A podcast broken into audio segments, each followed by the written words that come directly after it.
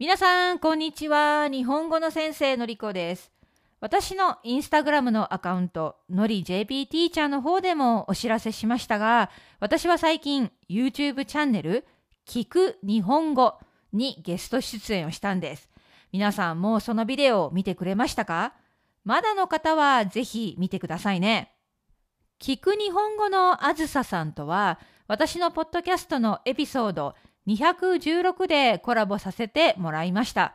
そこでは私があずささんにインタビューさせてもらったんです。今回はコラボ第2弾ということで私がゲスト出演してあずささんの質問に答えています。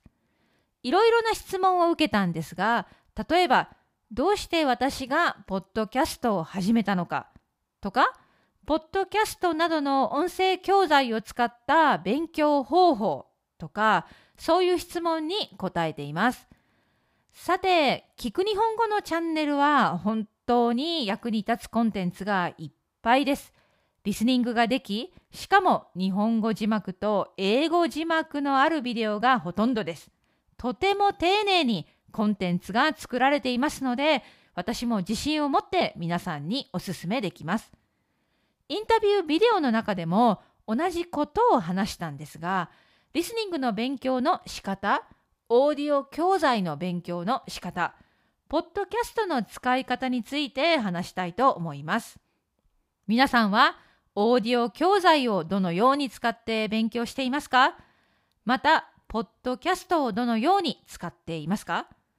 これね、本当にいろいろな人がいろいろ話しているんです。ただ聞くだけで上手になる。話せるようになるという人もいれば、いやいや、それだけじゃないという人もいます。私の考えを話します。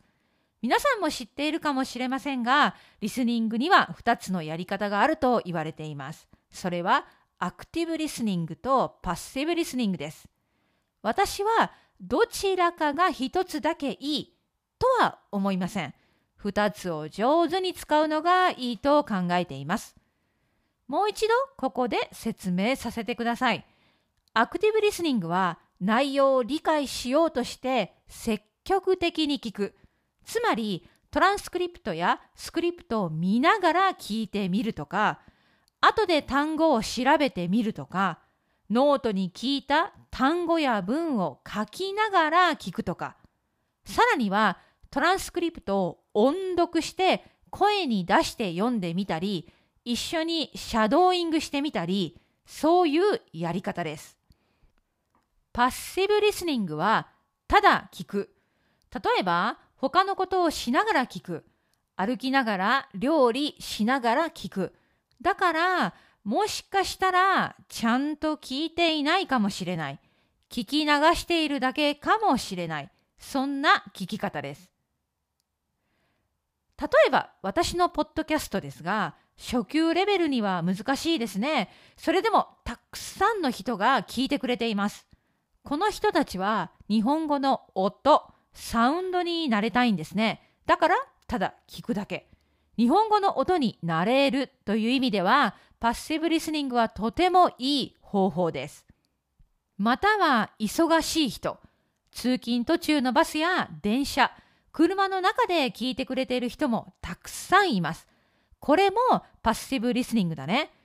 でも私のポッドキャストには単語のリストがあるんです。サイトには単語の英語訳もあるので、それらをチェックしてから聞けば、それはもうアクティブリスニングになると思います。さらには、私のポッドキャストのエピソードをだいたい内容がわかるようになるまで3、4回繰り返し聞いてくれる人もいます。これはレペティティブリスニングといって、とても有効な勉強方法の一つです。まあ、レペティティブリスニングの場合、同じコンテンツを何十回、とにかく繰り返し聞いてくださいと言われます。だから、何度も何度も何度も聞く、繰り返して聞く。だから、ある意味、アクティブリスニングかもしれません。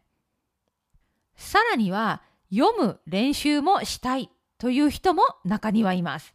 だから私のトランスクリプトを読みながら聞いてくれている人もたくさんいるんですね。すごいです。でもこれは私のトランスクリプトを読む場合はやっぱりレベルが中級以上ですね。このやり方は初級にはお勧めしません。私のコンテンツには漢字がたくさんありますから。でもですね、理解ちゃんや読みちゃんとかいろいろな辞書の拡張機能を使えば漢字の読み方が分かって意味がすぐに調べられる時代なんです。だから読みながら聞くことも結構今は簡単にできるかもしれません。Google Chrome の拡張機能、理解ちゃんや読みちゃんをチェックしてみてください。最後にシャドーイング。これは本当に自分のレベルに合った教材を見つけた方がいいと思います。私のポッドキャストはシャドーイングには向いていません。個人的には Amazon Japan で買えますが、シャドーイング日本語を話そうというシリーズの本がいいと思っています。実は私も持っているんですが、結構いいですよ。とてもいい教材です。一つ文句を言うとしたら、付属している音声ファイルが CD なんです。この時代 CD はダメですよね。そして自分の持っている教科書のオーディオファイルを使うのもいいと思います。教科書の日本語は自然じゃないとよく言われますが、プロが正しい日本語で作った教材です。だから、それを何度も聞いて、シャドーイングに使うのはいいと思います。私は最近、韓国語の勉強ですが、Talk to me in Korean という会社の会話のオーディオを使ってよく音読またはシャドーイングをしています。そのおかげかイントネーションや発音が少し上手くなってきたと最近褒められました。だからやっぱりシャドーイングはいい方法だと思います。ということで今日は聞く日本語にゲスト出演したという話とアクティブリスニングとパッシブリスニングについて話してみました。じゃあまたねバイバイ